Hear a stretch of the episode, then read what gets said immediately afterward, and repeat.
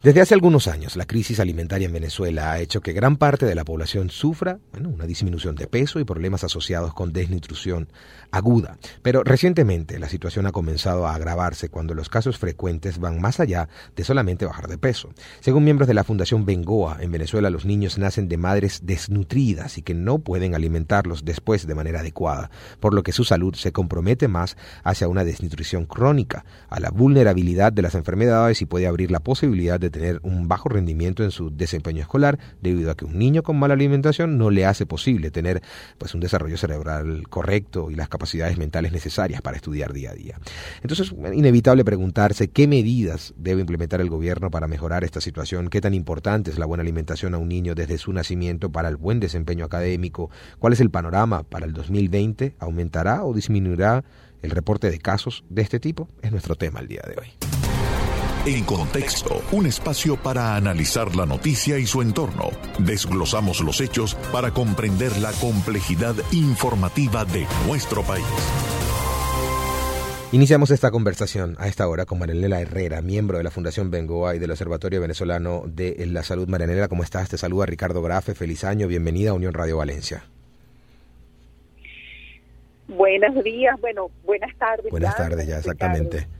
A ver, Mananera, no sé si alcanzaste a escuchar eh, la introducción. ¿Qué decir ¿no? sobre este tema?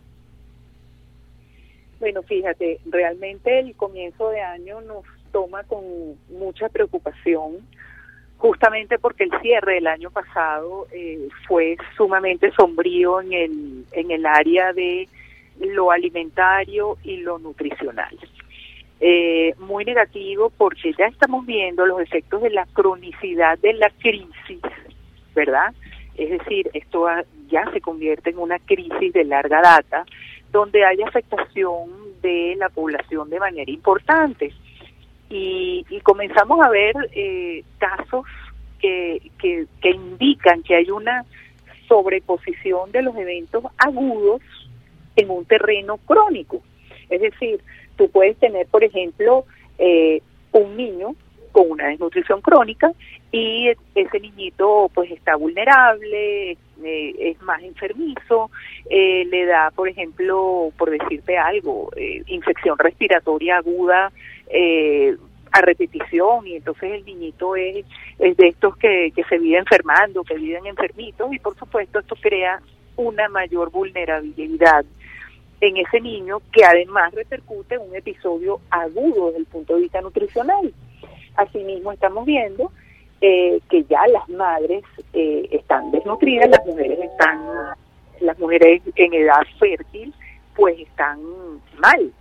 Y, y esto nos lleva a pensar en los embarazos, nos lleva a pensar en los productos de esos embarazos, que ya desde que nacen tienen que enfrentar una cuesta muy grande. ¿Cuál es la diferencia precisamente entre un infante, Marianela, un infante que, bueno, em, ya nació, etcétera, quizás en algún momento pues estuvo en su peso ideal, luego entra en este ciclo de, desnutrición aguda, crónica, etcétera, a una persona, a, un, a un bebé que nace ya de una madre desnutrida? Es decir, ¿cuáles son los dos escenarios?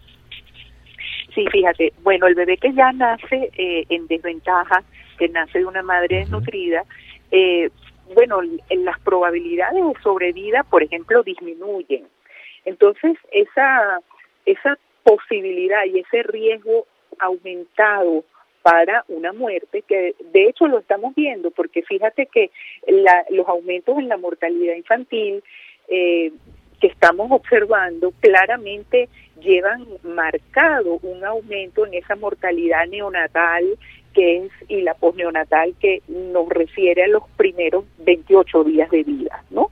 Entonces realmente cuando vemos eh, esta situación, nosotros entendemos, bueno, ya el bebé que nació porque eh, en desventaja, porque además tuvo un ambiente intrauterino en desventaja, porque no tuvo los nutrientes necesarios, porque la mamá tuvo un embarazo de riesgo y no estuvo controlada.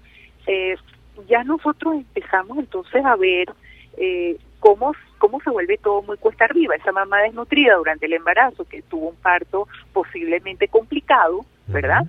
Y que no fue controlado a tiempo para tomar las medidas necesarias, posiblemente es una madre desnutrida cuya calidad de leche materna también está comprometida. Entonces empezamos en un círculo vicioso del cual se puede salir, pero es bien difícil eh, eh, romper ese círculo vicioso sin tomar las medidas necesarias que es lo que está ocurriendo en este momento. Y por supuesto, e, ese bebé que como tú bien decías, nace en desventaja, por así decirlo, en correlación, por ejemplo, a, un, a un, infante que se haya desnutrido con el tiempo, pero que haya logrado sobrevivir, evidentemente, eh, eh, estos 28 días, eh, evidentemente lo pone en una condición aún más complicada, por ejemplo, en su desarrollo cerebral, físico, motor, en, su incorporación a un sistema educativo eventualmente.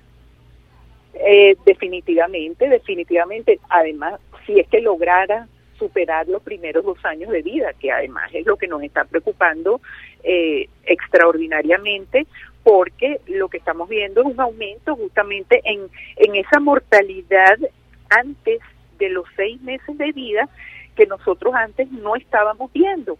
Y no lo estábamos viendo porque de alguna manera la lactancia materna exclusiva hasta los seis meses, que dicho sea de paso, es el mejor alimento para un bebé, ¿verdad?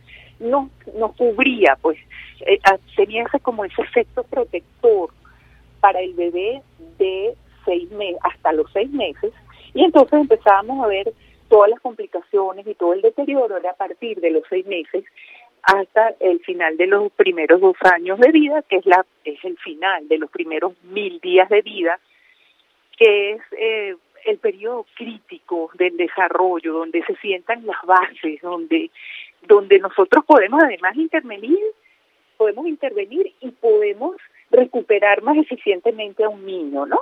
Entonces, claro, este, fíjate, ya el año pasado, yo misma, esto no me lo contó nadie, esto lo vi yo con mis propios ojos, este, vi dos niños con un tipo de desnutrición importante, conocida como kwashiorkor, que es un tipo de desnutrición proteico-calórica, con que es el, bebé que tú ves en, con hinchazón, este, que le ves, que, tú le aprietas una manito y, y tiene ese, ese signo como de que se le hunde la piel. Y esto, esto implica un compromiso además de la vida. Si este bebé no se atiende como Dios manda, eh, tiene un problema. Manera, que, que, que, lamentable todo el escenario que los describes y bueno, este 2020 uno solo hace preguntar ¿será mejor o será peor? Gracias por atendernos. Un fuerte abrazo. Igualmente, gracias a ustedes por esta oportunidad. Amigos, Marinela Herrera, miembro de la Fundación Bengoa y el Observatorio Venezolano de Salud. Ahora en la línea telefónica recibimos a Fernando Pereira, fundador de Centros Comunitarios de Aprendizaje SECODAP. Fernando, ¿cómo estás? Feliz año, bienvenido a Unión Radio Valencia. Gracias Ricardo, un placer, igual para ustedes. Fernando, Marilena Herrera, con quien conversábamos hace un momento, pues dibujaba un escenario, bueno, bien complicado y uno se pregunta cómo intervenir, es decir, eh, qué dice la teoría, qué dice la ciencia, qué dice el papel, qué, qué se podría hacer para intervenir en este escenario de desnutrición infantil crónica en nuestro país.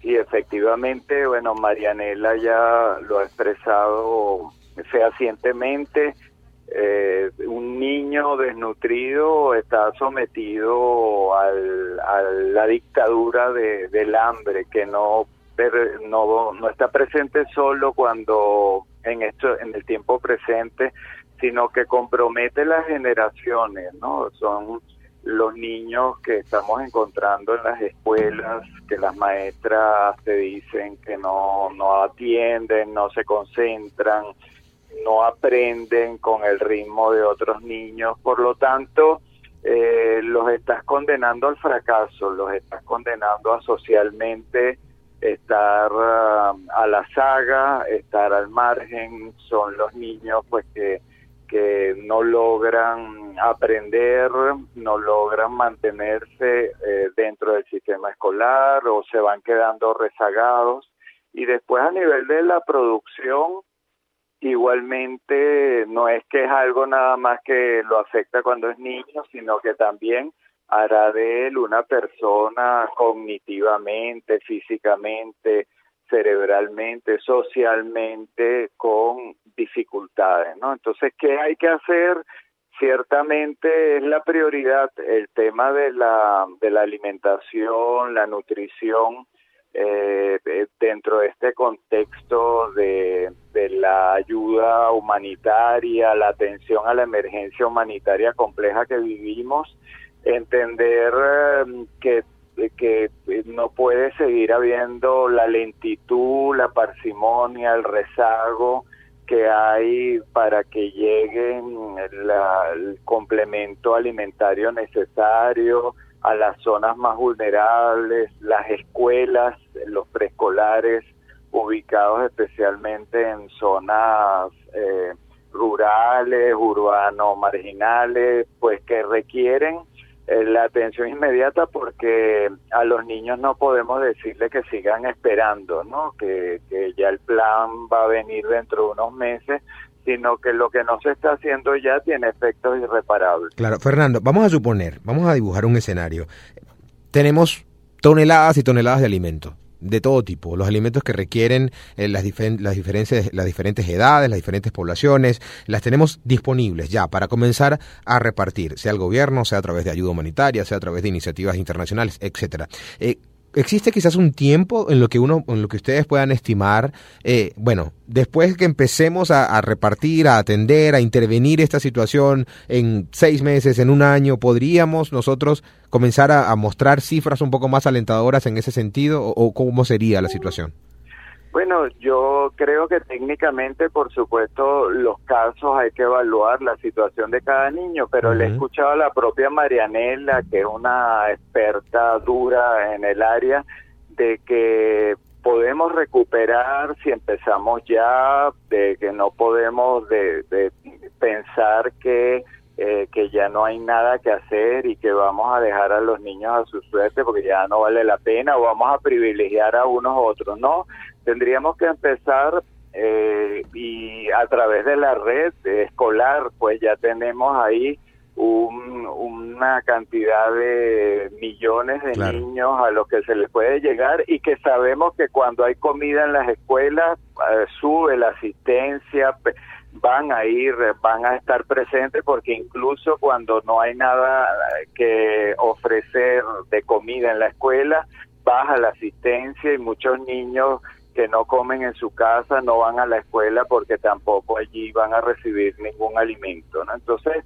creo que es algo donde tenemos que trabajar pensando en una respuesta inmediata, eh, utilizando las redes existentes, la propia iglesia, los comedores que hay de Cáritas, o sea, qué mecanismos hay para que esa, esa comida que se necesita empiece a llegar a los niños. Claro, y en unos seis meses, en un año, comenzar a ver quizás una mejoría, porque hay la forma de llegar, evidentemente. O habría que también diseñar otros, otras formas de llegarle, por ejemplo, a poblaciones fronterizas, poblaciones indígenas, que también es otro escenario, ¿no?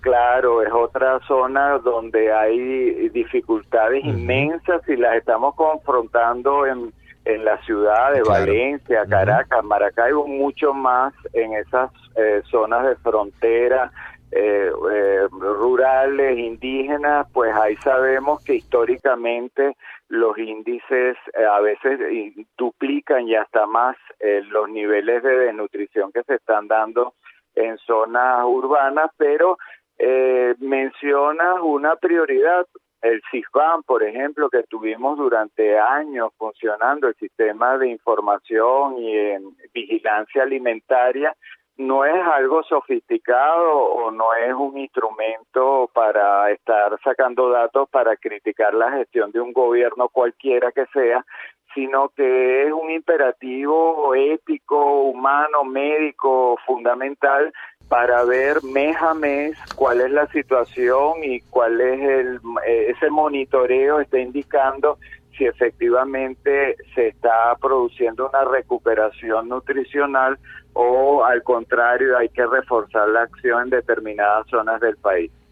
Fernando, gracias por atendernos la mañana de hoy. Un fuerte abrazo.